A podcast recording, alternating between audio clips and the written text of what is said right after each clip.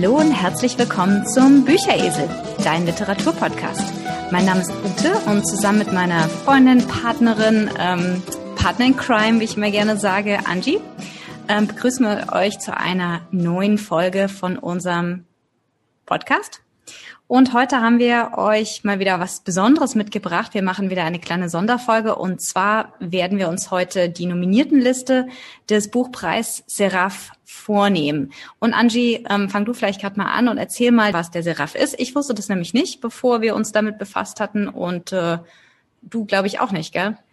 Äh, nein, ich zunächst auch nicht. Ich bin zwar eigentlich so äh, Fantasy-affin, aber ich hatte von dem Preis tatsächlich noch nichts gehört. Ich habe aber einige Folgen des Podcasts äh, Fantastic Brunch gehört und die, also eine der Damen, die diesen Podcast mit bestreiten, das ist Natalia Schmidt.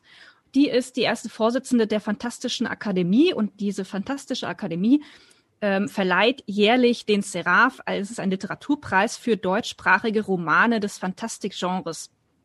Und äh, die hatten also eine Folge, wo sie, also wo sie die Preisträger des letzten Jahres für ein Interview eingeladen hatten und ich fand das ganz interessant und ähm, finde das eigentlich sehr schön, dass aus diesem Genre tatsächlich auch mal äh, Romane prämiert werden. Das ist ja ein Genre, das ganz gerne mal so ein bisschen untergeht, beziehungsweise eher so ein bisschen äh, belächelt wird und eher dem den Jugendbüchern so prinzipiell zugeordnet wird, was, was ja eigentlich nicht wahr ist. Es gibt so, so viele Erwachsene, die wahnsinnig gerne äh, fantastische Literatur lesen.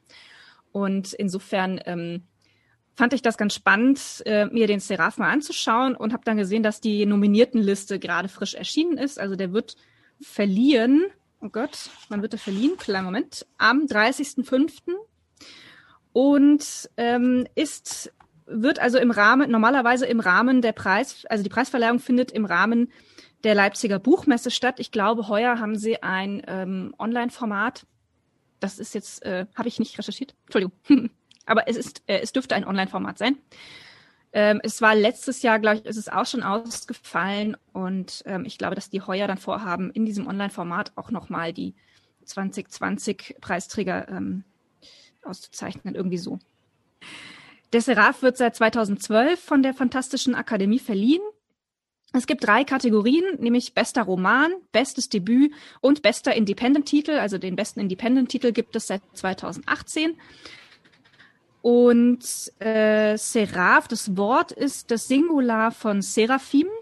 Die Seraphim sind Engel, also im, im Hebräischen bedeutet Seraphim die Brennenden und äh, sie werden also äh, im Tanach erwähnt, also der hebräischen Bibel und in der Offenbarung des Johannes in der christlichen Bibel.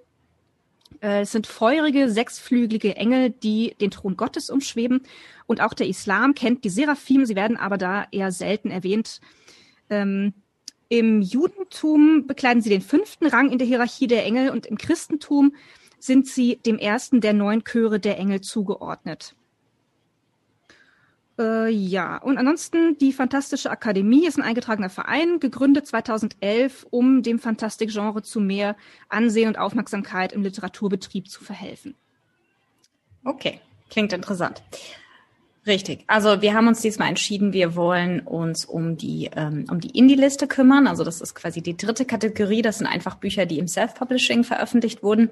Und ähm, das Self-Publishing ist ja mittlerweile so ein bisschen in der deutschen Literatur Szene wird es jetzt allmählich anerkannt. Es ist längst noch nicht so populär wie zum Beispiel im englischsprachigen Bereich. Also in den USA zum Beispiel, da kommen ganz, ganz viele relativ bekannte Autoren im Self-Publishing raus. Ähm, das ist bei uns noch nicht so ganz so, aber das, das Genre wächst und äh, gerade auch, weil E-Bücher natürlich immer populärer werden, gibt es mittlerweile einen Boom an ähm, Verlagen, die neuen Autoren, aber auch etablierten Autoren helfen, quasi ihre Bücher selber zu veröffentlichen. Und ähm, das, das der bekannteste ist natürlich Amazon, also Amazon gerade mit Amazon Kindle. Äh, da kann man innerhalb von wenigen Stunden sein eigenes Buch drin veröffentlichen. Und das hat natürlich zu einer Flut von selbstveröffentlichten Büchern geführt. Natürlich, das Problem ist immer so ein bisschen, es gibt natürlich sehr gute Bücher und es gibt natürlich auch sehr schlechte Bücher, die dort veröffentlicht werden. Es gibt kein Korrektiv. Beim Verlag gibt es ja normalerweise ein gewisses Korrektiv. Jetzt ist es nicht so, dass alle Bücher, die über Verlege veröffentlicht werden, auch tatsächlich wirklich die hätte es gibt tatsächlich Bücher, die jetzt auch nicht unbedingt gebraucht, aber zumindest gibt's ein, sage ich mal, mehr oder minder professionelles Korrektiv, das einfach, sage ich mal, zumindest sich um Lektorat kümmert, zumindest sich darum kümmert, dass eben, naja, nicht so ganz, ich sage es jetzt mal sehr profan, der letzte Scheiß noch veröffentlicht wird aber, und das ist natürlich im, im Self-Publishing nicht so. Das kann jeder, der möchte, kann dort eben irgendwas schreiben und es hochladen und es veröffentlichen. Es gibt ein paar äh, mittlerweile, dadurch, dass in, in den USA war das so, dass, dass Leute einfach bestehende Bücher ein bisschen in sich verändert haben und dann ähm, tonnenweise hochgeladen haben, tonnenweise diese Plattform geflutet haben. Insofern ähm, gibt es mittlerweile ein Korrektiv, also Amazon Kindle schaut einfach, dass, äh, dass die Bücher auch äh, neu sind sozusagen, dass sie eben nicht einfach nur Plagiate sind oder irgendwie leicht veränderte Plagiate von bestehenden Büchern. Da wird ein bisschen drauf geachtet, aber wie gesagt, es gibt kein Korrektiv. Insofern gibt's gute Bücher, die im Self-Publishing veröffentlicht werden und schlechte. Und wir hatten natürlich so ein bisschen gedacht, naja, also wenn diese Bücher es auf die nominierten Liste des Serafs, der ja doch, sag ich mal, der zweitgrößte Literaturpreis oder der zweitwichtigste Literaturpreis der Fantastik in Deutschland ist, und die Bücher, die es auf diese, auf diese nominierten Liste schaffen, die müssen eigentlich ganz gut sein, weil ähm, sonst hätten es ja nicht drauf geschafft. Leider war das nicht unbedingt so. Du kannst da ein Lied von singen, Angie, gell? Ähm, ich hatte ein bisschen mehr Glück. Ähm, tatsächlich ist die Bandbreite, ist eine sehr große Bandbreite in der Qualität auch drin. Aber dazu mehr. Ähm, ich würde sagen, wir fangen einfach mal an. Wir stellen euch die Bücher jetzt einer nach dem anderen vor. Es gibt neun Bücher auf dieser Liste, in dieser Kategorie.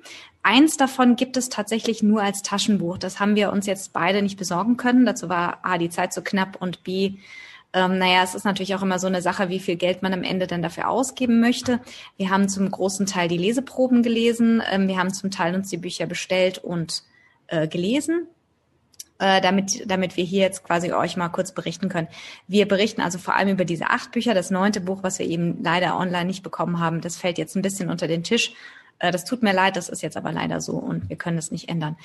Insofern würde ich sagen, ähm, ja, kümmern wir uns einfach mal um die acht Bücher, die auf dieser Liste stehen, die, die nominiert wurden. Und Angie, fang du doch einfach mal an. Ja, ich äh, starte mit dem, mit einem Buch von Greg Walters. Das ist ein Pseudonym von Gregor Timme. Ähm, der Roman, der nominiert ist, ist Der Lehrling des Feldschers. Ein Feldscher, kurz zur Info, falls für die Leute, die das Wort nicht kennen, ein Feldscher ist äh, ein Wundarzt oder war ein Wundarzt, der ähm, auf dem Schlachtfeld verwundete Soldaten versorgt hat. Ähm, wir sind hier in einem mittelalterlichen Setting, also 1642 in Norddeutschland. Der Dreißigjährige Krieg äh, tobt seit 24 Jahren. Die Protestanten haben inzwischen die Oberhand, seit der Schwedenkönig Gustav Adolf sich eingemischt hat. Und der Protagonist ist äh, der junge Gustav, 18 Jahre alt, ist ein Köhlersohn, der ähm, sich am liebsten sofort den Protestant der Protestantischen Union anschließen würde ähm, aber sein Vater hat da also deutlich was dagegen und möchte eben, dass er die Köhlerei übernimmt. Gustav verliert dann durch marodierende Soldaten seine Familie und sein Zuhause. Also sein Vater wird getötet und seine Mutter und seine Schwester werden von den Soldaten verschleppt, von Unionisten übrigens. Also von der Fraktion, der sich äh, gerne angeschlossen hätte. Und ähm, der Feldherr Martin nimmt ihn dann als Lehrling auf und offenbart ihm, dass Menschenfleisch fressende Dämonen auf der Seite der Protestanten kämpfen, ähm, deren Verletzungen sie zu versorgen haben. Also diese Dämonen sind durch Trümmer eines Kometen auf die Erde gekommen. Das ist also äh, die Szene, wo das dann beschrieben wird, ist ziemlich schräg.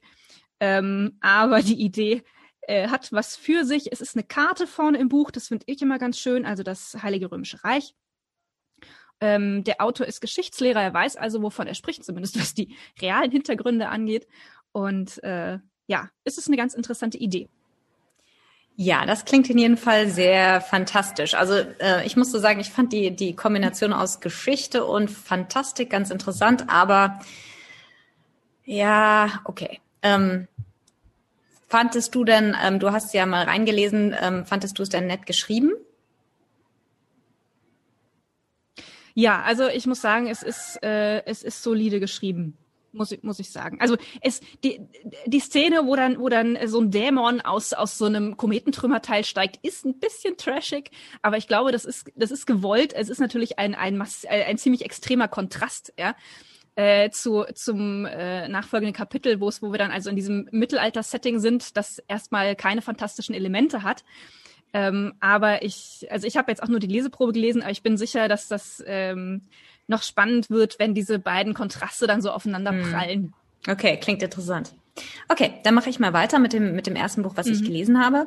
Und zwar ist das das Buch, das dich findet, vom deutschen Autor Siegfried Langer. Ähm, Siegfried Langer ist ein deutscher Schriftsteller, er ist geboren 1966 in Memmingen und äh, ist irgendwann auch wieder in seiner Heim. Also er lebt wieder in Memmingen, er war wohl ein paar Jahre in Berlin. Ähm, er hat selber zehn Bücher geschrieben, die er alle im Selbstverlag veröffentlicht hat. Die meisten sind Krimis oder Thriller. Das Buch, das dich findest, ist ein Jugendbuch ist es beim Verlag Books on Demand erschienen. Das ist ein Verlag für Selbstverleger. Ähm, Im Buch geht es um drei Jugendliche, Merely, Alina und Elias, von denen zwei in ein Buch hineingezogen werden und in einer Parallelwelt landen. Ich fand ähm, das vom Thema ganz interessant, ähm, weil, naja, so in ein Buch reingezogen zu werden, finde ich eigentlich ganz cool. Also eine, eine spannende Idee. Und zwar beginnt das Buch, in dem Elina Alina spurlos verschwindet. Und die Polizei vermutet, dass sie ihrem Bruder, der von einigen Monaten gestorben ist, in den Tod gefolgt ist, weil sie hatte Selbstmordgedanken und ähm, ihrer Mutter geht es auch nicht gut und die ganze Familie ist sozusagen auseinandergefallen. Und ihre Freundin Merely will aber daran nicht glauben ähm, zumal sie kurz vorher, bevor, also vor dem Verschwinden, noch eine WhatsApp von Alina bekommen hat äh, zu dem Buch, das dich findet. Also Alina ist ganz begeistert und sagt, das ist ein ganz tolles Buch und naja, und ähm, sie merkt dann schon, dass irgendwer das Buch der Schlüssel dazu ist und versucht, das Buch selber zu finden, aber es existiert in keiner Bibliothek und in keinem Buchladen. Schließlich findet sie aber ihr eigenes Exemplar auf ihrem Bett und findet dann auch äh, das Handy von Alina, wo sie sozusagen in Alinas Ausgabe liest. Und sie stellt fest, dass die Ausgabe von Alina Alinas Leben quasi erzählt. Und äh, es dauert ein bisschen, aber irgendwann macht sie Verbindung, dass sie wohl in diesem Buch gelandet ist und sie landet dann selber in ihrem Buch. Und dann haben sie Gott sei Dank, also sie hat noch einen Freund, Elias, und Elias checkt das, kriegt das so ein bisschen mit und schafft es dann auch einen Weg zu finden, mit, äh, mit Mereli sozusagen zu kommunizieren. Und naja, gut, und das ganze Buch geht einfach darum, also die, die kommen in diese Parallelwelt, ähm, die aber im Grunde genommen eine ganz normale Welt ist. Also das ist keine Fantasy-Welt, äh, sondern es ist unser, unser ganz normaler Alltag im Hier und Jetzt. Es gibt auch keine Fabelwesen, Magie halt nur so ganz am Rande. Also das Buch erwähnt sozusagen, dass, dass Merely so ein bisschen magisch veranlagt ist und dass ihre Mutter schon magisch veranlagt war. Ähm, ja, es ist für Jugendliche geschrieben, das heißt, der Plot ist recht einfach. Hm, ich finde, man hätte durchaus mehr daraus machen können, weil, wie gesagt, der, der Plot ist recht, recht einfach. Das Buch ist auch nicht so wahnsinnig dick. Man kann das relativ gut zügig los äh, durchlesen. Ähm, WhatsApp-Nachrichten sind zum Beispiel so abgedruckt. Äh, das heißt, man, man merkt, also das Buch richtet sich wirklich an Jugendliche. Ähm, ja, war ganz nett, war jetzt nicht so mein Buch, aber die Idee dahinter, sage ich mal, war ganz, war ganz lustig. Und das Buch ist stimmig geschrieben, zumindest keine Rechtschreibfehler. Und ähm, kann, man kann es gut runterlesen, eine ganz nette Sprache. Eigentlich, wie gesagt, ich hätte mir vielleicht ein bisschen mehr so ein Twist gewünscht oder ein bisschen mehr magische Wesen oder irgendwas. Ist es relativ nüchtern geschrieben. Okay, dann mache ich weiter mit Irren ist göttlich von Daniel Sand. Äh, Daniel Sand ist das Pseudonym von Gideon Böss. Äh, der hat auch schon äh, das eine oder andere Buch geschrieben. Ähm, er scheint ein wenig zum, zur Ironie und zum Sarkasmus zu neigen. Ähm, insofern ist Irren ist göttlich, hat, hat sehr, sehr stark parodistische Züge, muss ich sagen. Es hat einen ganz eigenen Humor, äh, der manchmal so, so ein bisschen über das Ziel hinausschießt, aber der Autor, muss ich wirklich sagen, sprüht vor Ideen. Also ähm, der kreiert da ganz, ganz neue einen ganz neuen Wortschatz. Also es gibt Algebra-Krähen, die in geometrischer Formation fliegen. Das fand ich total cool. Äh, Feuerpilze, aus denen Lava quillt und so weiter. Also es ist ähm, also auf, auf jeder zweiten Seite gibt's gibt's ein ganz ganz neu gibt's ein neues Wort und also faszinierend, wie wie viele Ideen dieser Mann hat. Ähm, zum Inhalt. Ähm, der Protagonist heißt Tariel, ist ein junger Mann, der lebt in einem abgelegenen Sumpfdorf. Ähm, wir sind auf dem Würfelplaneten. Ähm, der Würfelplanet, ähm, ich nehme mal an, er ist würfelförmig, mit allerdings nicht der klassischen Würfelform, wie wir sie kennen, sondern also mit deutlich mehr Seiten. Ähm, der Mond äh, dieses Würfelplaneten hat also, also ein Wasserfall ergießt sich vom Mond auf den Würfelplaneten. Also es ist ein ganz abgefahrenes Setting. Äh, und Tariel erwacht also eines Tages mit einer Regenwolke über dem Kopf und die Diagnose des zuständigen Fachzauberers in Ausbildung lautet, ähm, es ist ein Fluch. Ähm, nun weiß man, dass der Gott Tromokosch also niemanden ohne Grund verflucht und Tariel ist sich aber keiner Schuld bewusst. Er wird aber, weil ähm, alle Welt der Meinung ist, dass Flüche ansteckend sind, wird er also von seinem Dorf verstoßen und er macht sich auf den Weg ähm, in die Stadt des Allmächtigen, um herauszufinden, warum er verflucht wurde. Und vor Ort stellt sich also dann heraus, dass es eine Verwechslung gegeben hat. Also dieser Fluch war eigentlich nicht für ihn, sondern für Tariel, den Krieger, gedacht, der ähm, irgendeine Schlacht kolossal verloren hat. Und Tariel versucht jetzt also auf äh, verschiedensten Wegen diesen Fluch loszuwerden. Und es stellt sich dann heraus, dass äh, der Gott Tromokosch ähm, in letzter Zeit öfter mal Fehler macht.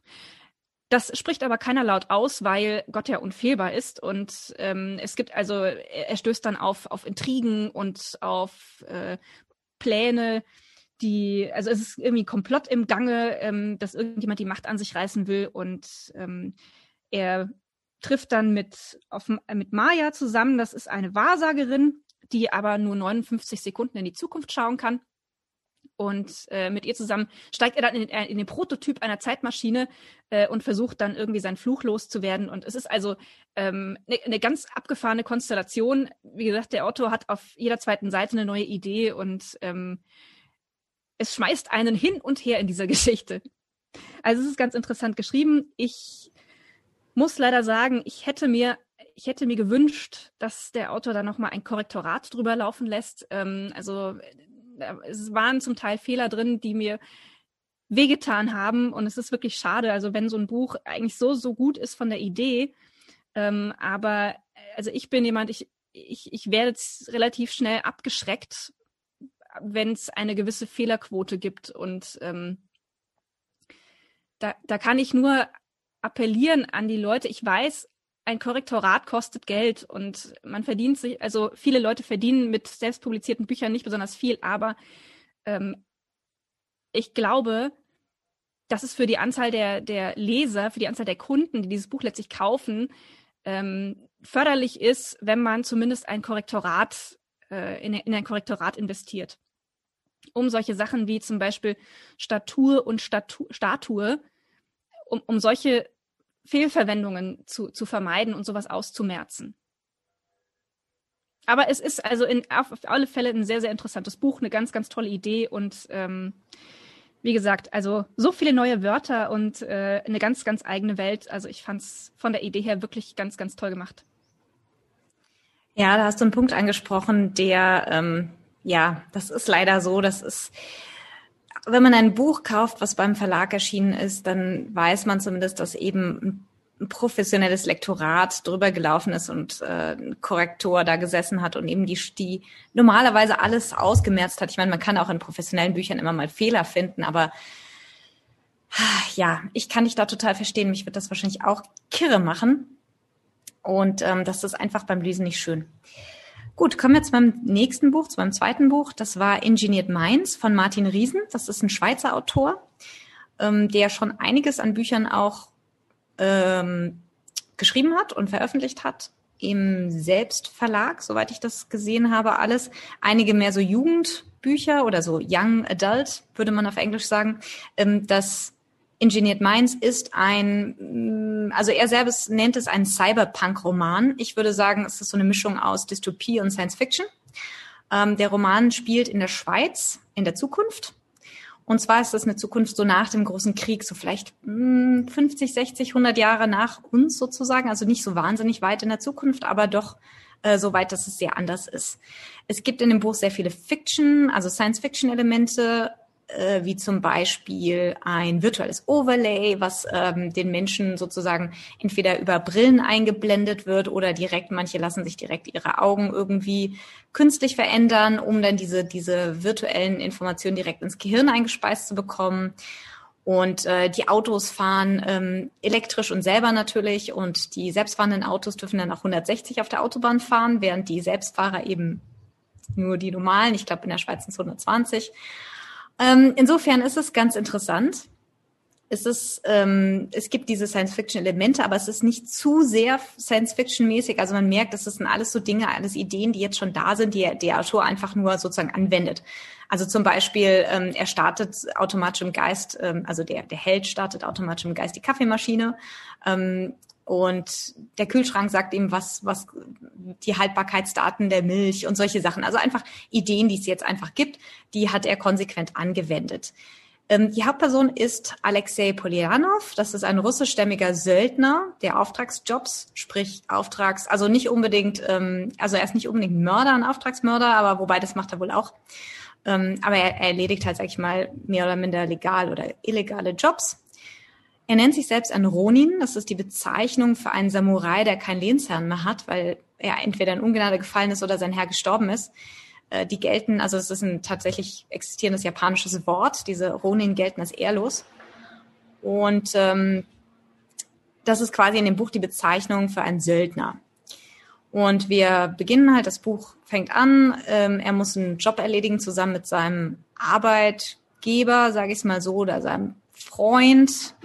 Also die zwei zusammen ähm, machen eben die Aufträge. Der, der Hacker hackt sich in die Systeme und er führt halt aus. Er ist derjenige, der dann sozusagen auf der Straße den Auftrag ausführt und der sich in, ins Risiko halt äh, auch begibt. Er ist selber aufgewachsen als äh, sogenannter Gopnik, als Mensch, der irgendwie auf der Straße aufgewachsen ist. Also er ist auch nicht in die Schule gegangen, sondern hat halt lange auf der Straße gelebt und hat sich dann sozusagen hochgearbeitet. Es ist also sehr, ähm, das Buch ist durchaus also sehr dystopisch angelegt ähm, der Staat selber scheint irgendwie nicht mehr zu existieren, sondern die Menschen werden von einem Konzern ähm, gelenkt oder der Konzern ist sozusagen derjenige, der, also das, was die Macht hat in der Schweiz.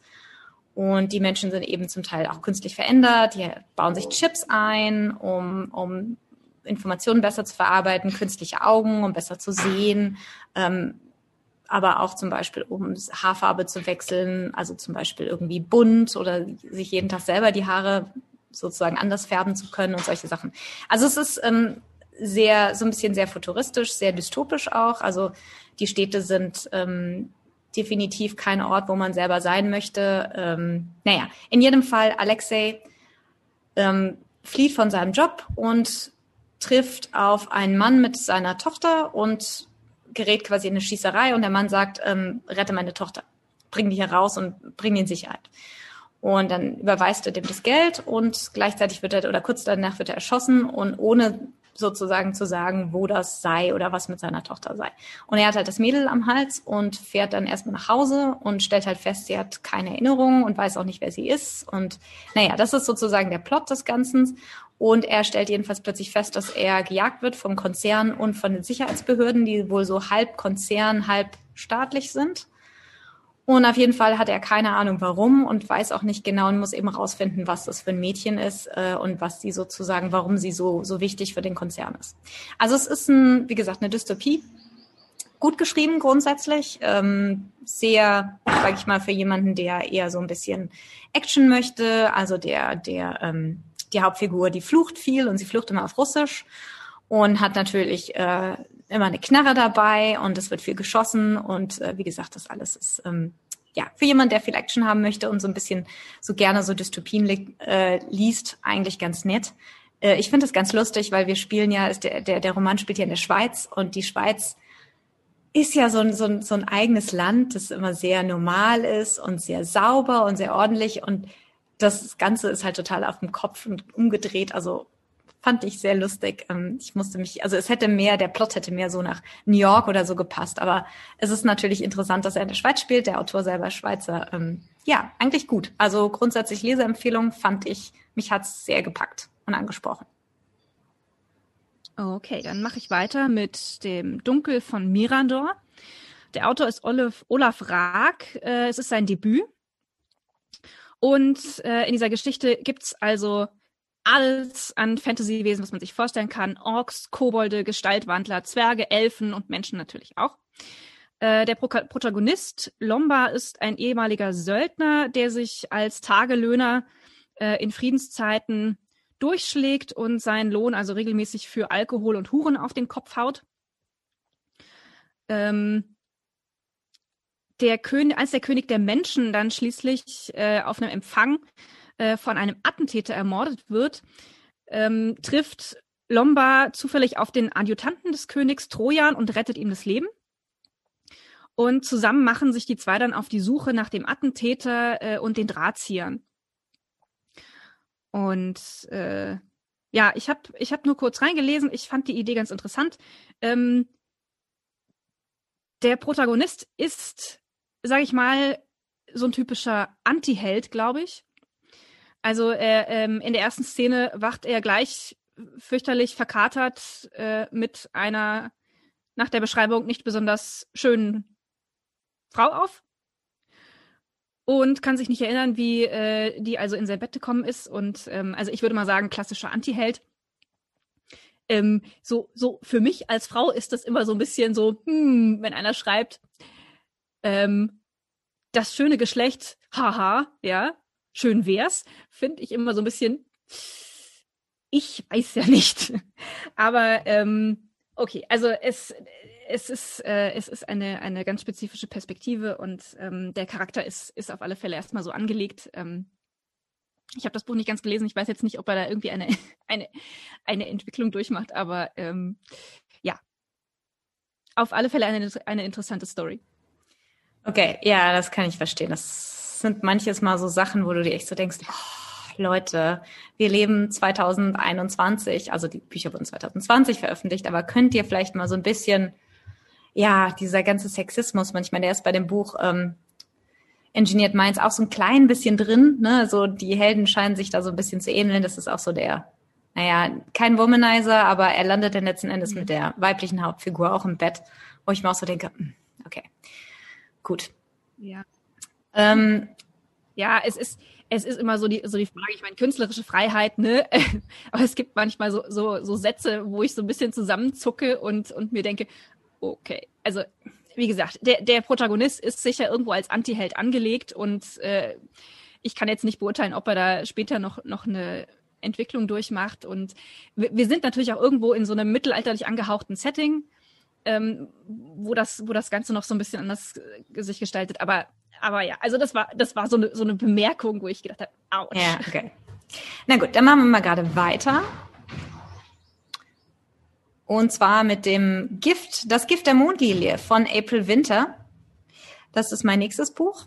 Das war das erste richtige Fantasy-Buch, also Fantasy im Sinne von fantastischen, also Geschichten und Settings, was ich gelesen habe. Die anderen beiden waren ja mehr so, wie gesagt, ähm, ne, einmal eben mehr Science Fiction und Dystopie und das andere halt, ah, naja, gut, hm, lassen wir das. April Winter ist eine deutsche Autorin, geboren 1993, ah, wie süß, total jung. Sie hat schon zwei Bücher geschrieben äh, und lebt zwischen Rhein und Mosel. Das Buch Das Gift der Mondlilie ist beim Book on Demand Verlag erschienen, auch wieder im Self-Publishing, ist auch wieder so ein Self-Publisher Verlag. Und die Geschichte spielt in einem fiktiven Königreich namens Yadera, in einer fiktiven Welt. Und Yadera wird von einem dunklen Magier beherrscht, dem Eisigen. Dieser hat den König oder die Königsfamilie gestürzt und alle Mitglieder des Hofs mit einem Gift getötet. Nur die Prinzessin, die damals noch ein Baby war, konnte hinausgeschmuggelt werden und gilt seitdem als verschollen. Das, der Beginn des Buches ist gleich sehr dramatisch. Also wir lernen die Hauptperson der Geschichte kennen. Das ist Ellie. Ellie ist in ihrem kleinen Häuschen irgendwo relativ weit draußen, so ein Bauernhäuschen und es hat, also ihre jüngeren Geschwister hat sie zu Bett gebracht und sie hat so das Tagwerk gerade beendet und will sich mit einem Buch vor den Kamin setzen. Da kommt ihr Bruder rein und er ist ganz aufgeregt und sagt, sie müssen fliehen. Und sie sagt, was, was willst du denn? Wir sind hier zu Hause und dies und das. Und bevor sie quasi das ausdiskutieren können, kommt eine Gruppe Schattenkämpfer rein und nimmt ihren Bruder Jay gefangen und tötet die jüngeren Geschwister der beiden. Ellie kann fliehen und schwört sich, ihren Bruder zu befreien. Und das Buch ist dann quasi so ein bisschen so ein Roadmovie, also sie quasi reist eine Weile durchs Land und sie trifft verschiedene Leute, ähm, kommt dann auf der Fähreninsel erstmal unter und reist dann mit einem Händler weiter, der dann allerdings beim Überfall getötet wird. Und dann trifft sie einen Dieb namens Devan, der sie begleitet. Also sie mag ihn am Anfang eigentlich gar nicht, weil der ist so ein, so ein absoluter Macho, der von sich total eingenommen ist und meint, er ist total unwiderstehlich. Und äh, sie kann ihn, wie gesagt, am Anfang überhaupt nicht leiden. Und sie reisen dann aber irgendwie zusammen als Zweckgemeinschaft durchs Land und ähm, retten sich dann gegenseitig das Leben. Und da lernt sie auch eine Drachin kennen. Und das fand ich jetzt total süß. Und zwar die Drachen in dieser Welt sind sehr klein. Sie sind etwa so groß wie ein Adler und sind äh, natürlich magisch. Also es sind magische Wesen und können diese Magie eben auch weitergeben. Und diese Drache namens Amina ähm, schließt sich ihnen an und sagt ihr eben, naja, sie verfügt über Magie weil sie kann nämlich ihre Gedanken lesen. Also sie kann quasi Gedanken, also Sprach, sie, sie hört sozusagen die Gedanken der Drachin und kann mit ihr so kommunizieren und das ist eher eine seltene Gabe. Ähm, die beiden oder beziehungsweise die drei, also Devan, Ellie und Amina, kommen nach Weiden zur sogenannten Akademie der verlorenen Künste. Und diese Akademie bildet Anwärterinnen aus. Und zwar die, das erklärte Ziel dieser Akademie ist, sie versuchen, die verschollene Prinzessin zu finden und ähm, bilden dazu eben Mädchen aus, die zum Beispiel Waisen sind oder deren, sag ich mal, Elternschaft nicht so ganz sicher ist. Und die werden dort eben in Kampf ausgebildet, lernen lesen und schreiben. Und dort möchte man sozusagen die, ähm, die Revolution gegen den eisigen starten. Und dort kommt sie halt hin und schwindelt, um aufgenommen zu werden, ähm, damit mit der Idee, dass diese Mädchen ihr eben helfen können. Oder sie kann quasi versuchen zu helfen, die wirkliche Prinzessin zu finden und dann zetteln sie die Re Revolution an, um den Eisigen zu stürzen und sie kann ihren Bruder aus dem Kerker befreien. Das ist sozusagen die Geschichte des Buchs und ähm, ja, die entwickelt sich dann so über über dieses Buch. Ich fand es sehr schön, weil ähm, es ein bisschen sind ein paar magische Elemente. Die Idee des Buches ist, ist eigentlich ganz schön. Also ein paar nette Ideen hat die Autorin hier aufgebracht und die Geschichte ist in sich relativ stimmig. Das Konzept der Magie ist ein bisschen schwammig, finde ich. Und ich habe mich manchmal ein bisschen schwer getan, so alles nachzuvollziehen. Also da könnte man, der hätte vielleicht die Autorin noch ein bisschen eindeutiger sein können. Ähm, da merkt man, dass sie einfach vielleicht äh, noch nicht so ganz viel ähm, Erfahrung hat mit dem Schreiben vielleicht, aber trotzdem kann man wirklich sagen, eigentlich ein nettes Buch, um sich mal, um es mal zu lesen. Es ist angelegt als ähm, als Serie, ich weiß nicht, als Trilogie oder was. Auf jeden Fall soll es wohl nach Folgeroman geben. Ähm, das Buch ist zwar eine in sich abgeschlossene Geschichte, aber in jedem Fall gibt es eben diese Möglichkeit, noch einen Anschlussroman zu schreiben. Und ich denke, das wird die Autorin wohl auch tun. Also nettes Buch und ähm, sehr schöne Elemente, wie zum Beispiel die Drachin. Also kein Drachen, also es gibt auch einen Drachen und es gibt eben die Drachin. Das fand ich nett. Sehr schön, das gefällt mir. Drachin finde ich gut. Ich komme jetzt zu dem Buch Das Spiel der Lenker von Daniel Habern. Also Daniel Habern ist kein Unbekannter. Der hat schon eine ganze Reihe von Kurzgeschichten äh, veröffentlicht, eine davon 2015 prämiert. Äh, das Spiel der Lenker ist wohl ursprünglich als Fantasy-Serie konzipiert gewesen und wohl auch in Teilen als Serie erschienen. Ähm, wenn ich das richtig verstanden habe, hat er das jetzt als Roman herausgebracht im Selbstverlag. Und äh, im Zentrum der Geschichte steht Ganda. Das ist eine oder soll eine Hexe sein, also auf jeden Fall eine, eine Frau mit, äh, mit magischen Fähigkeiten. Und äh, sie, sie ist die engste, zu dem Zeitpunkt der Geschichte, die engste Beraterin der Krone im Königreich, im Königreich Etowand. Und äh, man munkelt, dass sie Intrigen spinnt und das Königreich äh, in den Krieg stürzen will. Ähm, in der Geschichte gibt es Magier, Gestaltwandler. Wir sind in einem mittelalterlichen Setting. Also der Einstieg des Buches, äh, da geht es um, um Goblin-Hexenmeister. Es gibt eine Karte vorne im Buch, das finde ich immer ganz schön. Und äh, wir haben also mit Ganda eine ähm, Hauptperson, um die sich die ganze Geschichte dreht, die, würde ich mal sagen, eher eine von den, von den Bösen ist oder von den dunklen Gestalten ist. Das finde ich ganz interessant. Ähm, das Spiel der Lenker, ich, äh, ich weiß immer nicht, ob ich das sagen soll, ich, ist ein Buch, dem ich ein Korrektorat, Schrägstrich Lektorat ge gewünscht hätte. Es ist, es ist gut geschrieben, der, der, der Stil ist sehr gut und gefällt mir. Ähm, es ist atmosphärisch, aber es kommen immer so mal so Dinger, da, da zucke ich zusammen. Also ähm, wenn von, von einem Wundarzt als dem Scherer oder dem Feldscherer gesprochen wird, dann ist das einfach, das, das Wort ist falsch. Ja? Es ist Feldscher und Plural Feldschere, nicht Scherer. Und das sind so, sind so Dinger, so, so einzelne Punkte, da, das, das hätte ein, ein, ein Lektor oder auch ein Korrektor vielleicht schon ähm, definitiv ähm, ausmerzen können. Das hätte dem Ganzen gut getan. Und es mag sein, dass es manchen Menschen nicht auffällt, aber ich bin da echt empfindlich und ich, äh, ich kann nur an die Menschen appellieren, wenn ihr nicht ähm, das Geld habt oder investieren wollt in einen Profi, dann sucht euch jemanden im Bekanntenkreis, der da Spaß dran hat, der Spaß an Sprache hat und der da einfach mal drüber liest und da äh, ein grobes Korrektorat ähm, drauf macht. Weiß ich nicht, spendiert ihnen einen Kasten Bier oder ladet sie zum Grillen ein, aber das, ähm, das ist auf jeden Fall eine gute Sache, wenn man jemanden hat, der da mal bevor der Veröffentlichung einfach äh, ein Korrekturlesen macht weil es wirklich schade ist, wenn so eine gute Geschichte dann Leser abschreckt durch solche, durch solche Fehler, ja. Also Turmalin ist übrigens ein Edelstein, der in sehr, sehr vielen Farbvarianten vorkommt. Er ist also denkbar ungeeignet, um Augenfarbe zu beschreiben. Aber ist natürlich ein Wort, das sehr, sehr schön klingt. Aber da gibt es auf jeden Fall Alternativen, also ein bisschen recherchieren vorher. Das ähm, wäre, wäre auf alle Fälle eine ganz gute Sache. Aber es ist äh, eine, eine schöne Idee und äh, das Setting ist atmosphärisch beschrieben und ähm, an sich, an sich eine schöne Geschichte wie sagt man so schön, A for Effort? okay, das war jetzt gemein, gebe ich zu. Ja, das, ja, die, die Idee, die wir hatten, sozusagen mal die, die kleineren, unbekannten Autoren, die Self-Publisher so ein bisschen ähm, zu pushen, möchte ich mal sagen, ist hier leider manchmal äh, ein bisschen nach hinten losgegangen. Schade eigentlich, weil es so ein bisschen ein paar ähm, Vorurteile bestätigt hat, die offensichtlich leider nicht ganz ähm, aus dem Nichts kommen. Und das fand ich, finde ich sehr schade. Also da hast du so ein bisschen, ähm, ja, irgendwie, da hast du so ein bisschen erwischt mit den zwei Büchern, ne? Aber gut, es. Ja, ich, also es, es ist halt auch so, ich, ähm, ich, ich bin da wahnsinnig empfindlich und ähm, wenn ich die ersten, die ersten paar Fehler gefunden habe, dann dann fange ich dann, dann ich kann das nicht abstellen, dann fange ich gezielt an danach zu suchen, ja? Also mein Auge su sucht dann danach und stolpert über jeden Fehler und je öfter ich stolpere, desto mehr fange ich an mich zu ärgern und ähm, das ist das ist jetzt nicht so, dass das nicht auch bei bei Büchern vorkommt, die in einem normalen Verlag erschienen sind. Ja, das ist auch durchaus schon vorgekommen und solche Bücher lege ich dann auch weg.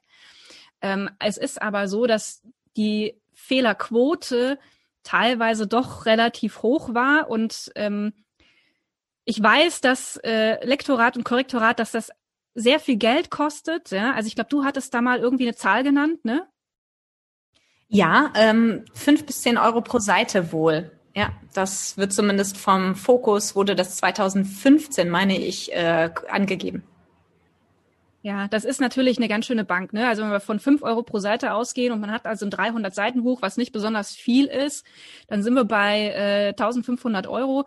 Das ist schon ganz schön Geld und das muss man mit solchen Büchern auch erstmal einnehmen, wenn man jetzt, sage ich mal, nicht auf die Werbemaschinerie eines Verlages zurückgreifen kann. Ich, ich verstehe das wirklich, dass da viele vor zurückschrecken, dass diesen Betrag tatsächlich auch zu investieren. Ähm, aber ich habe schon mal gesagt, also es, es gibt mit Sicherheit eine ganze Menge Leute, die sich von, von einer hohen Fehlerquote ähm, abschrecken lassen. Und vielleicht findet ihr einen Kompromiss und habt tatsächlich jemanden im Bekanntenkreis äh, oder könnt euch irgendwie online jemanden suchen über einen Aufruf, der, ähm, der euch da entgegenkommt und der da zumindest ein grobes Korrektorat äh, drüber laufen lassen kann. Das, ähm, das, das wäre mit Sicherheit auch den Verkaufszahlen förderlich und ähm, ich glaube, dass wirklich eine ganze Menge gute Geschichten so ähm, aufgrund von solchen, von solchen Sachen irgendwo unter ferner Liefen dann verschwinden, ja, und sich bei weitem nicht so gut verkaufen, wie sie es könnten und dass Autoren auch dadurch dann vielleicht den Durchbruch nicht, nicht schaffen, ähm, weil es dann eben an solchen Dingen hapert, ja. Und ich, ähm, ich, ich kann nur, ich kann nur dazu raten, ja, wie gesagt, ein Kasten Bier, eine Einladung zum, zum Grillen, wenn ihr da jemanden wisst. Also ich glaube, ich glaube, dass dann wäre das bei vielen schon gebongt. Also viele haben ja auch Spaß daran, ja, also solche, solche Texte Korrektur zu lesen. Ich bin eine, ich habe da wahnsinnig Spaß dran. Und äh, es ist natürlich bei einem 300 Seiten Buch ist es natürlich schon richtig Arbeit, aber ähm, es gibt eine ganze Menge Leute, die die ähm, sowas gerne tun. Und ähm, wenn ihr jemanden im Bekanntenkreis habt, ähm, scheut euch nicht, denjenigen mal anzuhauen. Genau, du korrigierst ja durchaus auch mal meine Kurzgeschichten. Und äh, Aufruf, wer also irgendwas hat fürs Lektorat, Angie steht bereit. Oh Vielleicht Gott, machst du es für... Nein, das, so war das nicht. Vielleicht machst du es ein bisschen günstiger als 5 Euro die Seite. Ja, wir hatten die Diskussion schon, das ist äh, 5 Euro pro Seite. Das ist äh, ein gutes ja. Einkommen, sage ich mal. Da verdient der Lektor wahrscheinlich schon fast mehr als, als äh, viele Autoren. Ja, ja, für 5 Euro pro Seite schickt mir gerne eure Skripte. Nein, also ich, äh, ich bin ähm, ziemlich overload mit meiner richtigen Arbeit, würde ich mal sagen. Aber das sollte jetzt keine Aufforderung sein. Oh Gott, Hilfe. Ähm, ja, also wie gesagt, war auch nur ein Scherz und ähm, genau. Machen wir weiter mit meinem, ich glaube, letzten Buch. Ja, genau, meinem letzten Buch auf der Liste und meinem persönlichen Favoriten. Zumindest von den vier Büchern, die ich gelesen habe. Deine habe ich ja nicht gelesen. Und zwar ist das äh, Gebieter der Schatten in der Edingard-Serie, also Edingard, Gebieter der Schatten von Elvira Zeisler. Elvira Zeisler ist, glaube ich, würde ich jetzt mal so sagen, die ähm, profilierteste Schriftstellerin ähm, der Schriftsteller, die wir heute vorgestellt haben, der Autoren, die wir hier vorgestellt haben. Also sie hat bestimmt so 15 Bücher geschrieben, unter anderem als äh, Ellen McCoy und als Ella Zeiss, also unter diesem Pseudonym. Ähm, ihre Fantasy-Bücher schreibt sie allerdings meistens unter ihrem eigenen Namen Elvira Zeisler. Und äh, die anderen sind dann oft so äh, Romantik hat sie auch geschrieben, äh, Zeitreise mit einem Schuss Erotik äh, und einige historische Romane. Also sie geht da in ganz unterschiedliche Genre, äh, ganz interessant. Und kleiner Spoiler, in der nächsten Folge werden wir ein Interview mit ihr veröffentlichen. Sie hat sich nämlich netterweise zur Verfügung gestellt und wir werden ein bisschen natürlich auch über das Thema Selbstpublishing äh, sprechen, warum, wieso. Und ähm, das wird sicher auch ganz interessant. Aber zu ihrem Buch, ähm, Gebieter der Schatten, ist das erste Buch der zweiten Edingard-Triologie. Edingard ist die Welt, die Elvira Zeisler selber erschaffen hat. Ähm, die erste Edingard-Triologie spielt circa 40 Jahre vor dieser. Muss, man muss sie aber wohl nicht gelesen haben. Also ich habe sie nicht gelesen und ich konnte trotzdem äh, das Buch sehr gut verstehen, also da gab es keinerlei Probleme. Ähm, die Hauptperson jetzt in dieser neuen Serie ist Cassion, das ist der Sohn von sehr bekannten Eltern. Seine Mutter ist eine mächtige Magierin, sein Vater ein großer Krieger. Also ähm, sehr viel, ähm, also er, er spürt, dass ein großer Druck auch auf ihm lastet, eben selber gut zu sein, weil eben seine Eltern so bekannt sind. Und naja, am Anfang des Buches sind er und seine Schwester auf der Zauberschule oder Zauberakademie. Ich weiß gar nicht, wie es genau genannt ist. Es ist schon ein bisschen her, dass ich es gelesen habe. In jedem Fall war ich natürlich erstmal total an Harry Potter erinnert. Vielleicht einer der Gründe, warum sie das im Self-Publishing veröffentlicht hat, weil ich glaube, das Thema ist seit Harry Potter so ein bisschen verbrannt. Ich weiß nicht, ob es da, ob man da groß in Verlagen drankommt. Also ich, ich glaube, Verlage nehmen das jetzt nicht mehr so gerne an, weil es einfach so einen großen Hype drüber gab. In jedem Fall, äh, Cassion umgibt ein dunkles Geheimnis. Er trägt nämlich schwarze oder dunkle Magie in sich und es gibt da einfach eine Macht, die sich den Bann bricht, wenn er emotional wird. Also wenn er sich zum Beispiel aufregt oder sich ärgert, dann bricht sich diese dunkle Magie den Bann und ähm, die kann er ganz schwer kontrollieren und die ist eben sehr mächtig und sehr tödlich. Also als Kind hat er schon den Hund von einem Kind, einem anderen Kind umgebracht, der ähm, ihn immer geärgert hat. Und deswegen versucht er auch erst gar nicht groß zu zaubern, weil jedes Mal, wenn er sozusagen seine weiße Magie benutzt, ähm, dann merkt er halt, wie auch der Schwarzen sozusagen die Macht gibt. Und dadurch fühlt er sich so als große Enttäuschung für seine Eltern und ist halt immer nur sehr, sehr mittelmäßig in der Schule und, naja, wie gesagt, weigert sich eben viel zu zaubern. Aber er mag sehr gerne magische Wesen und die hat die Autorin mit sehr viel Liebe beschrieben. Unter anderem einen Pegasus oder später auch Irrlichter. Also es, es gibt ganz viele magische Wesen in dieser Welt. Ähm, das fand ich eigentlich sehr nett. Also wie gesagt, sehr schön geschrieben, sehr schöne Wesen, haben mir gut gefallen. Und ja, und jedenfalls soll er nun die Schule beenden, weil er ist alt genug und eine Abschlussprüfung machen. Und die Abschlussprüfungen sind immer sehr individuell. Und seine Lehrerin sagt ihm eben, er muss in ein abgelegenes Gebiet reisen mit seinem Pegasus, um Irrlichter, um einen, einen Schwarm Irrlichter einzufangen, die dort die Menschen eben ja, so ein bisschen in ihren Bann ziehen und eben auf unwegsame Wege und viele stürzen dann auch ins Verderben und die Menschen sind sauer auf diese Irrlichter und äh, versuchen die eben, ihnen eben zu schaden. Und das soll er eben verhindern und er soll diesen Schwarm eben einfangen und dort in diesem magischen Wald um diese Akademie geben. Kurz was zum Hintergrund. In dieser Welt, in Edingard, gibt es Menschen und es gibt die Magier. Und die stehen sich sehr misstrauisch oder ein bisschen misstrauisch gegenüber. Am Anfang kommt das gar nicht so raus, aber während das Buch eben weiterschreitet, während die Handlung des Buches weiterschreitet, ähm, wird eben die Geschichte erzählt, dass einfach ein, vor allem ein König, der eben nicht Magier ist, ähm, versucht, die Menschen gegen Magier aufzuhetzen. Und dieser König findet einen großen Vorrat an Steinen, die Magie hemmen und baut diese Steine eben ab und möchte im, und hat eben die, die Idee, einen Krieg gegen die Magier anzufangen. Das ist so, sozusagen sein Plan und wir kriegen das ein bisschen mit, weil das Buch eben ab und zu mal von dem eigentlichen Protagonisten weggeht und eben auch dem König folgt. Und ähm, ja, und in seinem Reich eben ist zum Beispiel Magie streng verboten und Magier werden als Hexen durchaus verbrannt. Das ist zwar eigentlich verboten in diesem in, diesem, in dieser Welt. Also es gibt einen magischen Rat, der eben eigentlich in diesem magischen Rat sitzen eben diese ganzen, also Abgesandten von diesen ganzen Königreichen, das sind unterschiedliche Magier und Nicht-Magier zusammen und es soll eben eigentlich, der soll eigentlich ähm, das Zusammenleben zwischen Magiern und Nicht-Magiern, ähm, sage ich mal, friedlich gestalten und dafür sorgen, dass es eben nicht zu solchen Zusammenstößen kommt. Aber man merkt eben, dass dieser König intrigiert und eben versucht, dieses friedliche Zusammensetz Zusammenleben zu stören. Und naja, in, diese, in dieses Szenario kommt eben Cassion, dort in diese abgelegene Gegend, um eben nach diesen Irrlichtern zu suchen. Und das Erste, was er findet, er trifft auf drei, also er trifft auf eine junge Frau, die erzählt, also die, die flieht vor, vor Soldaten von diesem König und die eben erzählt hat, dass sie und ihre ihre ähm, Mithexen sozusagen von diesem König verfolgt werden und dass die Soldaten kamen, um sie eben ähm, dort in die Hauptstadt zu schleppen und sie eben dort, weil sie nicht zu verbrennen oder wie auch immer. In jedem Fall ist ihr Leben akut in Gefahr und das Leben ihrer, ihrer Gefährtin, die eben in, in Gewalt dieser Soldaten sind. Sie konnte fliehen und Cassian hilft ihr eben äh, gegen diese Soldaten und hilft diesen Frauen eben zur Flucht. Unter anderem ist dabei eine ganz ein junges Mädchen, eine junge Hexe namens Maya.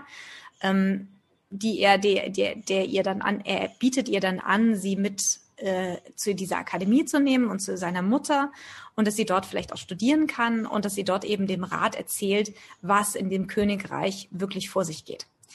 Ähm, Cassian geht dann, muss aber erstmal weiter, schickt dann die Frauen in so ein Dorf und sagt ihm, ja, dort könnt ihr erstmal unterkommen, weil da gibt es einen Magier. Und er zieht dann erstmal weiter und trifft dann nochmal auf eine junge Frau. Ist ganz interessant, ist eine abgelegene Gegend, aber er trifft zweimal auf, auf ähm, junge Frauen. Und zwar ist das Kiana, die ihre Erinnerung verloren hat. Also sie hat keine Ahnung, wer sie ist. Sie stellt sich aber bald raus, dass sie eine sehr ähm, mächtige Magierin ist, dass sie über sehr viel Magie ähm, verfügt.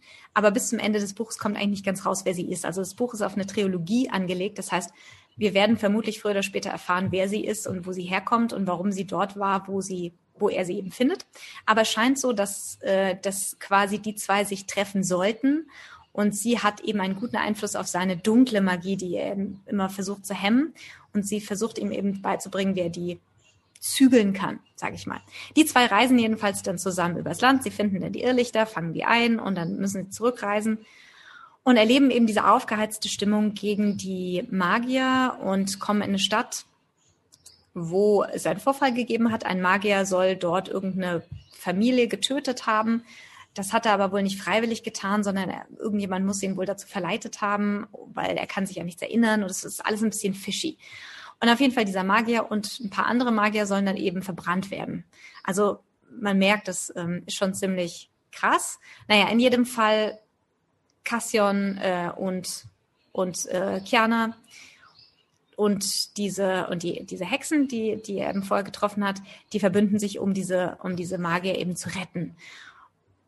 Und das gelingt ihnen auch, aber eben um den Preis, dass einfach die Stimmung noch aufgehetzter wird.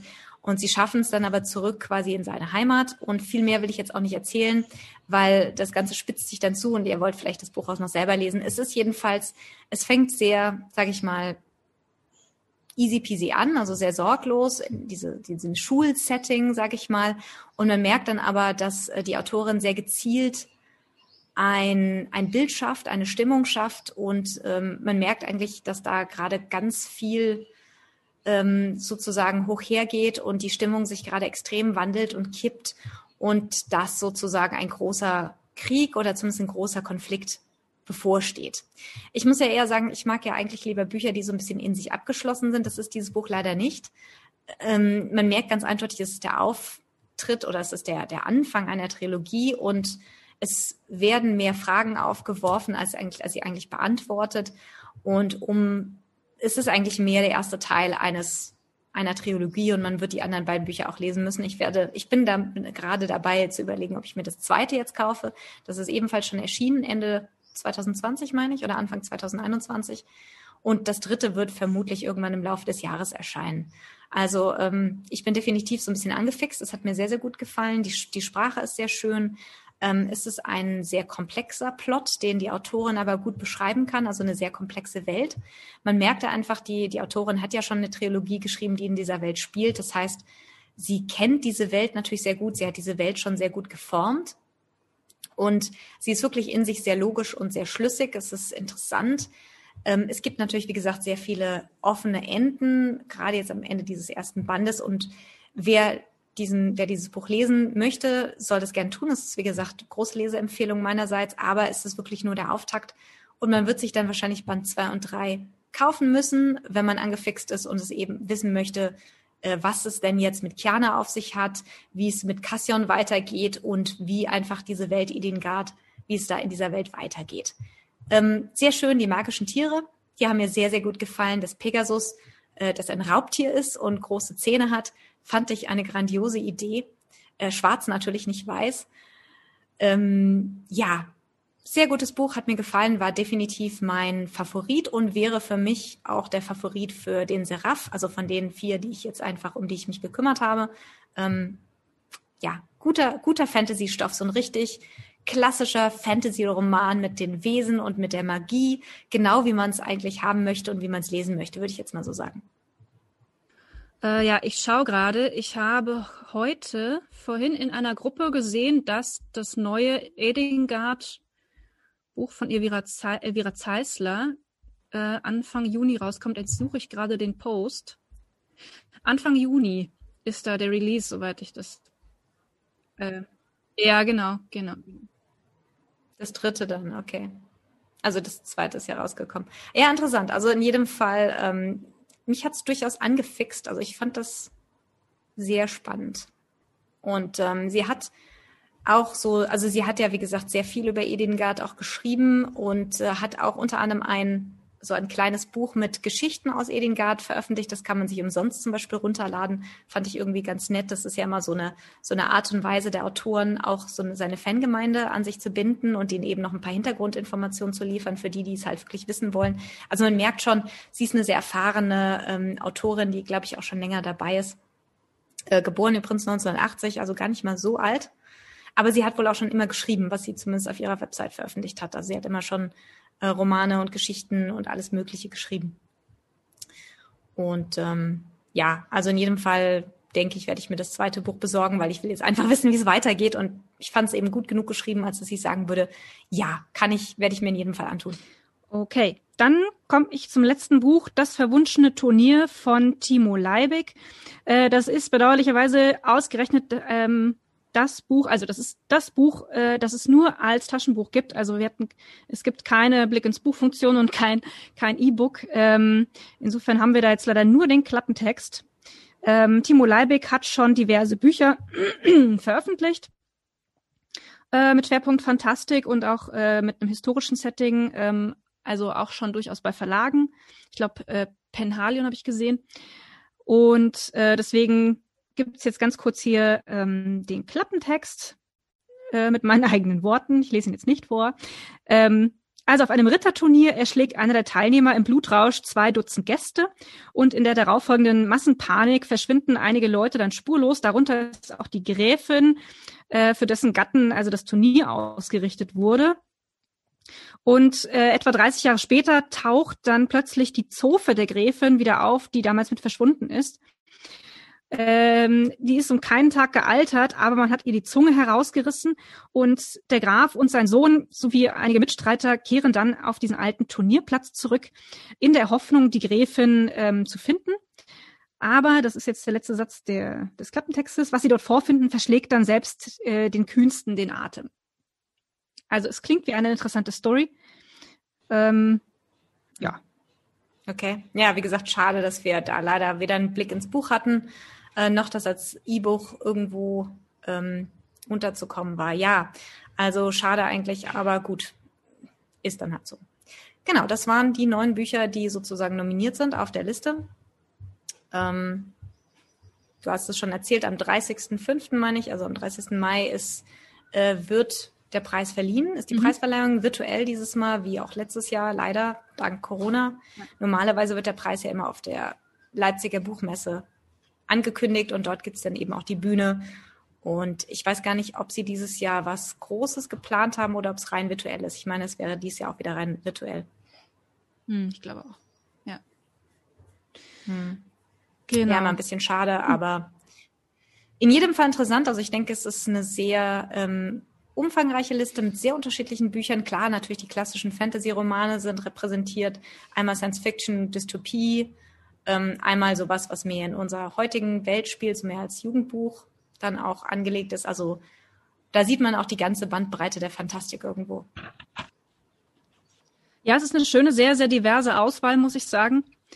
Und äh, es waren interessante Ideen, interessante ähm, Konzepte dabei. Ähm, also wenn ich jetzt unter den vieren, die ich angelesen habe, mich entscheiden müsste, würde ich ganz klar Irren ist göttlich favorisieren, äh, weil es einfach also so anders ist als alles, was ich bisher gelesen habe, weil es vor Ideen nur so sprüht und äh, weil ich das also sehr, sehr cool finde, wenn ein Autor da äh, seine, seine Kreativität zum Äußersten treibt.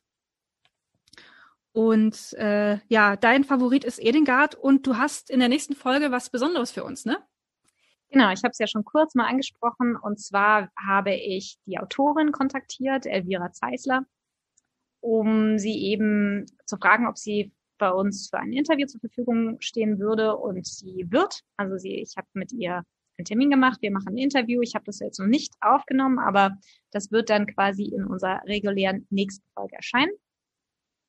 Und wir sprechen natürlich über ihre Bücher und so ein bisschen über Schreiben und sprechen natürlich äh, auch über ja das Self-Publishing, weil ich finde das natürlich sehr interessant, was weil es in Deutschland eben so immer noch, sage ich mal, eine Nische irgendwo ist. Ich meine, in, wie gesagt, ich habe ja, ich habe ja auch Interviews mit Ameri also mit englischsprachigen Autoren geführt, amerikanische äh, und kanadische Autoren für meinen anderen Podcast. Da machen wir auch einmal im Monat einen Buchclub. Und da habe ich schon mit einigen von äh, englischsprachigen Autoren eben drüber gesprochen. Und da frage ich natürlich auch immer, weil die eben sehr, sehr viel, also das waren bisher alles Self-Publisher, alle drei, mit denen ich bisher Interviews geführt habe. Und insofern finde ich das super interessant, einfach mal eine, eine deutsche Perspektive auf dieses Self-Publishing zu bekommen, weil es eben in Deutschland selten ist. Wir hatten ja das Interview mit, ähm, mit der Heike Schmidt, die eben vom Self-Publishing eher abgeraten hat, die eben sagt, es ist immer besser, über einen Verlag zu publizieren. Äh, das ist in Deutschland einfach immer noch, sage ich mal, der Gang der Gänge. Ähm, da ist das Self-Publishing einfach noch sehr, eine sehr, sehr, sehr kleine Nische. Aber ich denke, da werden wir vermutlich dem amerikanischen Buchmarkt so ein bisschen folgen und ich denke, es wird in Zukunft mehr und mehr äh, Leute und, und Autoren geben, die, die einfach Self-Publishing. Das liegt einfach daran, dass, dass der E-Buchmarkt so groß geworden ist, dass einfach mehr und mehr einfach Leute pay, also E-Buch, E-Bücher rausbringen und die eignen sich natürlich zum Self-Publishing sehr, sehr gut. Und dann liegt es auch daran, dass es so einfach geworden ist. Also wie gesagt, das, das Kindle Direct Publishing zum Beispiel ist super einfach. Das geht innerhalb von Stunden. Äh, es kostet nichts. Also es ist ganz umsonst. Ähm, Amazon kriegt dann sozusagen ein, äh, nimmt ein Obolus dann für jedes verkaufte Buch, aber der Autor, dem Autor bleiben immerhin noch 70 Prozent der Nettoeinnahmen normalerweise, also zumindest wenn der Verkaufspreis des Buchs in einem bestimmten Rahmen sich bewegt.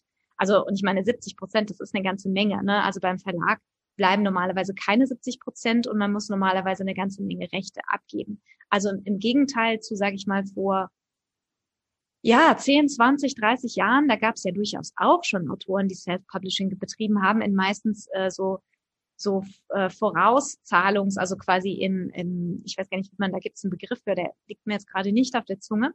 Da gab es einfach Verla Verlege, Verlage, die den Autoren dieses Self-Publishing angeboten haben, aber der musste der Autor eben in Vorlage treten und den, und den, den Druck seiner Bücher sozusagen bezahlen. Und das konnte durchaus in die paar tausend Euro geben Ähm, das war richtig, richtig teuer und er musste sich dann auch um die Vermarktung seiner Bücher kümmern. Der hatte die, der meistens hat er sie sich, nach Hause liefern lassen und hat die bei Familie und Freunden angepreist. Das war meistens so für, naja, für Leute, die einfach sagen würden, ich habe ein Buch rausgegeben, ne? Und die sich das eben auch entsprechend haben kosten lassen.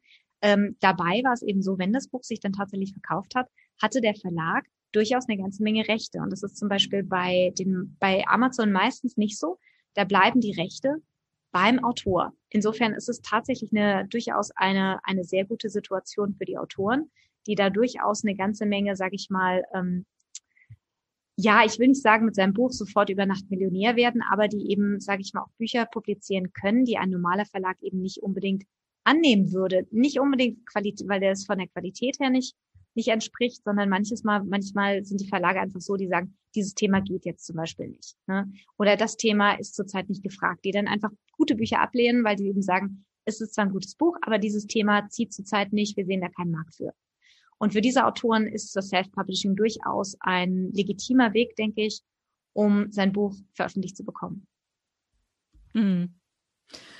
Also ich muss ja sagen, so gefühlt also ich bin jetzt eigentlich nicht so der E-Book-Leser, aber wenn ich da mal reinschaue, was so angeboten wird, es gibt ja gerade so im, im unter 5-Euro-Bereich, es gibt ja unsäglich viele Angebote. Also was da an Büchern auf dem Markt ist, ist irre. Und ich persönlich, ich finde das wahnsinnig schwierig, da so die Spreu vom Weizen zu trennen und ähm, herauszufinden, welches Buch ist jetzt wirklich gut. Und ähm, selbst bei den Seraph-Nominierten äh, sind jetzt wirklich welche dabei, die auf Amazon ähm, nur eine Handvoll Bewertungen haben und ich, ich glaube, dass das große Problem, wenn man äh, als Self-Publisher veröffentlicht, das ist, dass man das Marketing komplett selbst machen muss. Und ich, ich glaube, wenn man ähm, zum Beispiel in Social Media schon sehr gut vernetzt ist und äh, eine große Followerzahl hat, dann ist es viel, viel leichter, in, so ein Buch zu vermarkten, als wenn man jetzt sagt, okay, ich bin jetzt eigentlich nicht besonders Social Media affin, ich habe jetzt kein Instagram Twitch Schlag mich tot Kanal mit äh, 3000 Followern oder 5000 oder 10.000. Äh, aber ich möchte jetzt, ich möchte jetzt mein Buch veröffentlichen. Und ich glaube, das ist dann tatsächlich äh, sehr, sehr schwierig, wenn man nicht so von seinem Naturell her schon ähm, das Talent für, für diese Market, für diese Marketinggeschichten hat. Ja? Also ich wäre da, ich wäre vollkommen verloren, ehrlich gesagt. Ähm, insofern, das ist der große Vorteil mhm. in meinen Augen eines Verlages, der ähm, nicht nur Korrektorat und Lektorat übernimmt, sondern eben auch das komplette Marketing und äh, dafür sorgt, dass die Bücher in die Buchhandlungen kommen und so weiter und so weiter. Und ähm, das, also ich glaube, deswegen krebsen einige mit Sicherheit sehr, sehr gute, also im Self-Publishing veröffentlichte Bücher so ein bisschen rum mit niedrigen Verkaufszahlen, nicht weil die schlecht sind und sicher vielleicht auch nicht, gar nicht mal, weil die, weil die kein Korrektorat oder Lektorat hatten, weil die irgendwie schlecht sind, sondern weil das, weil das Marketing äh, nicht passiert ist. Und ich glaube, das ist tatsächlich ja tatsächlich ein Problem, ja. Und äh, also ich ich tue mich da wirklich schwer. Da sprichst du in jedem Fall einen ganz wichtigen Punkt an, das Marketing. Wobei die Sache ist ja die, ich habe, wie gesagt, im amerikanischen Bereich auch mit, mit Autoren gesprochen, die sagen, naja, ähm, leider ist es so, die Verlage Marketing, also das Marketing der Verlage ist zum Teil eben auch nicht so besonders toll. Ähm, natürlich die Bestseller, ich sag mal, die, die Top-Autoren, die werden gepusht. Aber es gibt eben so die kleineren Autoren, die fallen da manchmal so ein bisschen hinten runter. Und ähm, gerade so die Erstlingsautoren, die Debütautoren wo der Verlag sagt, na ja, der Verlag hat ja eine Mischkalkulation. Ne? Also manche Bücher bringen ihm sehr viel Geld und andere Bücher halt eher nicht so, aber die werden dann durchgezogen. Und viele von denen, die, naja, die eher nicht so, sage ich mal, also es gibt auch eine ganze Menge Bücher, die viele Verlage eben auch nicht so pushen. Ne? Und das ist ähm, einfach so die Sache. Ich glaube, wenn du einen Namen hast, dann hast du es im Verlag gut oder eben auch im Self-Publishing. Aber wenn du eben, sage ich mal, so ein Debütautor da hast du es auch beim Verlag nicht unbedingt so einfach. Und ich meine, wie du schon sagst, man muss, also als, als Autor, du musst auf Lesereise gehen, du musst deine Bücher vorstellen. Äh, Social Media hilft ganz, ganz groß. Und ich glaube, du brauchst so eine Followerschaft, du brauchst so deine Fangemeinde, die du wirklich heiß machst über, sei es Facebook, sei es äh, deine Website, sei es ein Blog, sei es wie auch immer. Und selbst dann können viele Autoren letzten Endes von ihrem, von ihrem Schreiben auch nicht leben. Also ich bin mal gespannt, was Elvira Zeisler dazu sagt, weil die hat ja wirklich einige Bücher schon veröffentlicht. Ähm, da werde ich sie in jedem Fall fragen, ob sie auch davon leben kann. Aber viele, viele Autoren, ja, die machen einfach nebenbei zum Beispiel Schreibschule oder kümmern sich, also zum Beispiel ab äh, April Winter, die übrigens mit bürgerlichem Namen ähm, Alexa Goethe heißt. Äh, die, die bietet zum Beispiel auf ihrer Website neben ihren zwei Büchern auch Hilfe beim, äh, beim Coverdesign an und die macht eben auch äh, Marketing für Leute und macht so Marketing-Seminare. Und viele, viele machen so Schreibseminare und, und, und bieten Coaching an und glaube ich, verdienen damit den, vielleicht nicht den Löwenteil, aber zumindest einen Teil ihres, ihres Einkommens, um sich wirklich, sage ich mal, auf die Schreiberei konzentrieren zu können. Also du, du hast, du hast ganz klar einen Punkt, wenn du sagst, ähm, die Spreu vom Weizen zu trennen, ist unglaublich schwierig im Self-Publishing-Bereich. Ähm, Amazon versucht das so ein bisschen über die Bewertung zu steuern. Ne? Also du kannst, äh, wenn man, wenn man eben sagt, okay, man ist nicht ganz sicher, wie das Buch so ist, kann man sich mal die Bewertung anschauen. Und das soll so ein bisschen so eine Selbstkorrektur sein. Ähm, das geht natürlich nur bei den Büchern, die eben viel gelesen werden und die eben auch entsprechend bewertet mhm. werden. Also Elvira Zeisler hat zum Beispiel eine ganze Menge Bewertungen, auch ihre neuen Bücher schon, hatte ich gesehen. Ähm, April Winter zum Beispiel, ähm, das Gift der Mondlilie, da gab es noch nicht so viele, äh, wenn ich das jetzt richtig gesehen habe. Oder auch ähm, Engineered Minds, da gab es, glaube ich, zwei Bewertungen für. Ne? Und das ist dann natürlich. Ähm, ja, ich habe auch einen dabei, der zwei Bewertungen. Ich weiß jetzt nicht, wer das war, aber das, also es ist halt schade irgendwo, ne? Klar, ganz klar. Beim guten Buch ist es schade. Auf der anderen Seite, das ist es einfach. Ne? Man muss einfach versuchen, sein Buch zu platzieren. Deswegen denke ich, ist auch das Coverdesign zum Beispiel wichtig. Ähm, eine Marketingstrategie zu finden ist wichtig.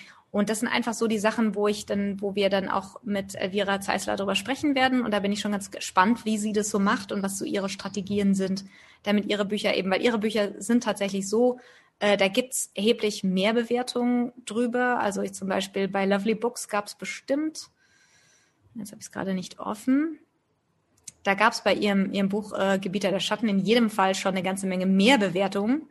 Und zwar, ich sehe es hier gerade, immerhin 36, hm. 37, nee, 36 Bewertungen.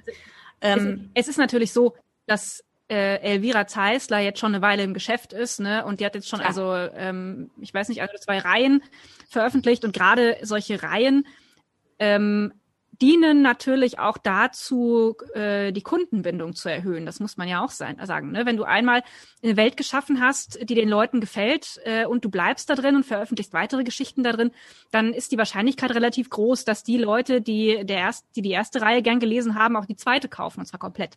Und ja, ähm, das ist, also ich glaube, der, also wenn du da mal drin bist, ich glaube, dann, dann hast du irgendwann weniger Probleme mit dieser ganzen Marketinggeschichte. Aber wenn du, wenn du jetzt äh, dein Debüt schreibst und dann versuchst du in diesen Markt reinzustoßen und du bist jetzt nicht der Social Media Crack, ja, mit, wie gesagt, von Haus aus einem Instagram-Account mit 10.000 Followern, dann ist es, glaube ich, richtig schwierig. Ja, ja, ja, ganz klar. Ja, also eine, eine Fangemeinschaft hilft ungemein in jedem Fall. Ne? Also da muss man schon wirklich sagen, also da hilft eine gute Website, ähm, da hilft ein Blog, da hilft ein regelmäßiger Newsletter, um deine Leute wirklich aktuell zu halten. Dann ähm, zum Beispiel, ne, ich habe ja auch gesagt, Elvira Zeisler hat ein so ein kleines Edingard-Buch mit Geschichten und Geschichtchen geschrieben ähm, als Goodie für ihre, für ihre Leser.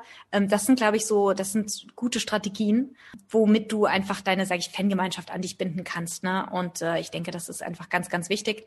Äh, manche Leute lassen sich auch davon äh, leiten, zu sagen, mhm. oh, das Buch ist ja gar nicht so teuer. Oder eben, oh, das ist eins umsonst, da lese ich mal rein und das hat mir ganz gut gefallen, dann kaufe ich mir eben auch das nächste. Äh, das ist, denke ich, sehr, sehr wichtig. Ja, also was ich jetzt auch so am Rande mitbekommen habe, ist, was gut geht und was verstärkt gemacht wird, das sind solche Buchboxen. Also wo du quasi nicht nur das Buch als, also nur das Buch kaufst, sondern ähm, wo beim Release, also wenn das Buch neu rauskommt, die Autoren sagen, okay, ich habe hier eine, ich mache hier eine Buchbox limitiert, keine Ahnung, 100, 100 Stück und die könnt ihr vorstellen. Da sind dann ist dann das Buch drin und irgendwelche ähm, Goodies. Also das heißt Merchandising im Prinzip ist das, ne? Also ein Lesezeichen mit mit Aufdruck und keine Ahnung irgendein Klimbim noch mit da drin und, und Postkarten mit Zeichnungen und so weiter und so weiter. Also das ist was, was tatsächlich anscheinend sehr, sehr gut ankommt, vor allem im Fantasy-Bereich. Ich habe schon mehrfach gesehen, Äh, also gerade auch so die klein, kleineren Verlage, also Drachenmond, Federherz und so weiter, die bieten also ähm, standardmäßig solche Buchboxen an und gerade bei Neuerscheinungen wird das dann als Marketingmaßnahme ganz gerne gemacht und ich glaube, das ist also das ist äh, technisch gesehen schon auch eine Option für Self-Publisher, dass sie sagen, okay, ich investiere so ein bisschen in so eine begrenzte ähm, Auswahl an Merchandising-Artikeln und promote dann ähm, eine limitierte Auflage an Buchboxen für mein, für mein neu, neu erschienenes Buch. Ist natürlich alles ein Kostenpunkt, ne? Ist wie ja. mit Lektorat und Korrektorat, es ist, kostet alles Geld, aber da muss man sich äh, halt überlegen, ähm, also man muss eine Kosten-Nutzen-Rechnung aufstellen, ne? Das ist, das ist knallharte Kalkulation letztlich. Ganz klar. Nee, also wie gesagt, ähm, Elvira Zeisler auf der Website zum Beispiel gibt es einen Bloggerbereich, da, sagst, da, da schreibt sie halt gezielt auch ähm, an Blogger, die sagen, möchten sie zum Beispiel ein Rezessionsexemplar von dem Buch haben, um dann einfach einen Blogartikel drüber zu schreiben. Also sie scheint wirklich ähm, diese Re Rezessionsexemplare, das scheint auch so eine so eine Möglichkeit zu haben, ganz gut Leute ähm, dazu zu bringen, Bewertungen zu schreiben. Äh, dann gibt es eben den Newsletter und wenn du dich für den Newsletter bei ihr anmeldest, dann kriegst du so ein, so ein kleines Willkommensgeschenk, nämlich ein E-Buch, was sie geschrieben hat, ein gratis E-Buch. Und äh, dann gibt's einmal im Monat eben ihr Newsletter und solche Sachen. Also das sind ganz klar. Man muss da einfach äh, Merchandising und äh, wie sagt man das so schön, so eine Bindung einfach an die ähm, Ah, jetzt fällt mir das englische Wort ein. Es ist so, so typische, das, da musst du einfach mit allen, mit allen Kniffen des Marketings spielen, sag ich mal. Ne? Also du musst wirklich deine Leser an dich binden und du musst einfach versuchen, durch solche Tricks dir auch eben einfach neue Leser, eine neue Leserschaft zu erschließen.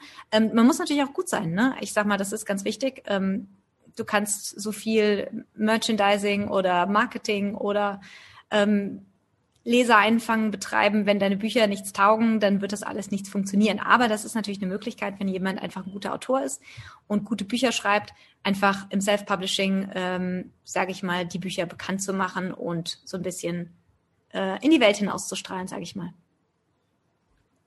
Mm, ja, also ein Autor, der ähm, im Self-Publishing veröffentlicht, ist definitiv nicht nur Autor, sondern Marketing-Experte, Coverdesigner und, und, und, wobei man auch Coverdesign einkaufen kann, so ist es nicht.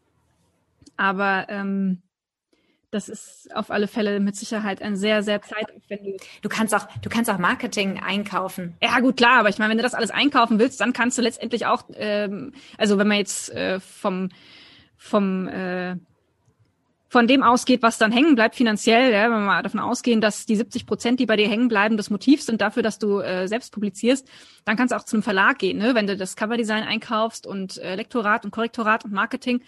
Ähm, ne, dann wirst du unterm Strich bei einem ähnlichen Betrag vermutlich rauskommen, bei dem was hängen bleibt, äh, wie wenn du an einen konventionellen Verlag gehst, der das alles für dich übernimmt.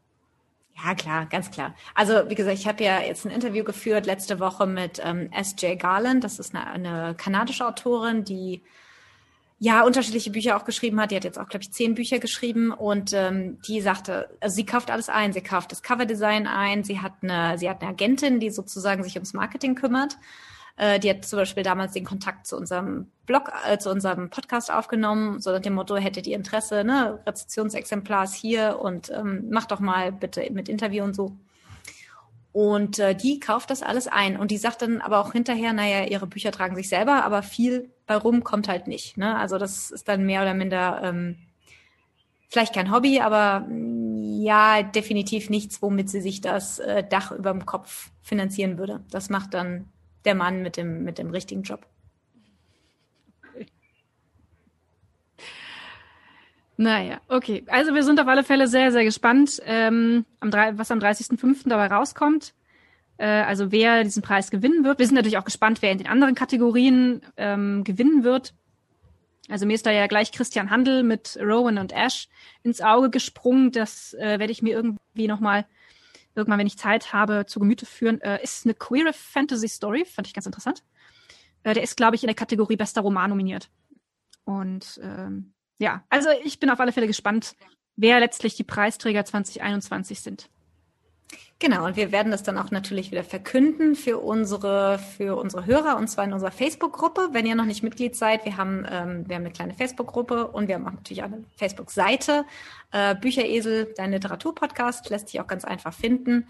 Und dort werden wir dann natürlich den frisch, die frisch gekürten äh, Siegerbücher äh, werden wir dann dort auch verkünden und vielleicht einen kurzen Kommentar dazu abgeben. Ich bin auch sehr gespannt, was, was dabei rauskommt. In jedem Fall äh, super breite Aufstellung und ich könnte mir, also ich, ich weiß es nicht, wer denn also tatsächlich den Preis gewinnt. Ich könnte es nicht, ich vermag es nicht zu sagen. Schwierig, ja. Gut. Damit würde ich sagen, wir kommen zum Ende, oder? Jo, würde ich auch sagen. Wir sind, glaube ich, ziemlich durch.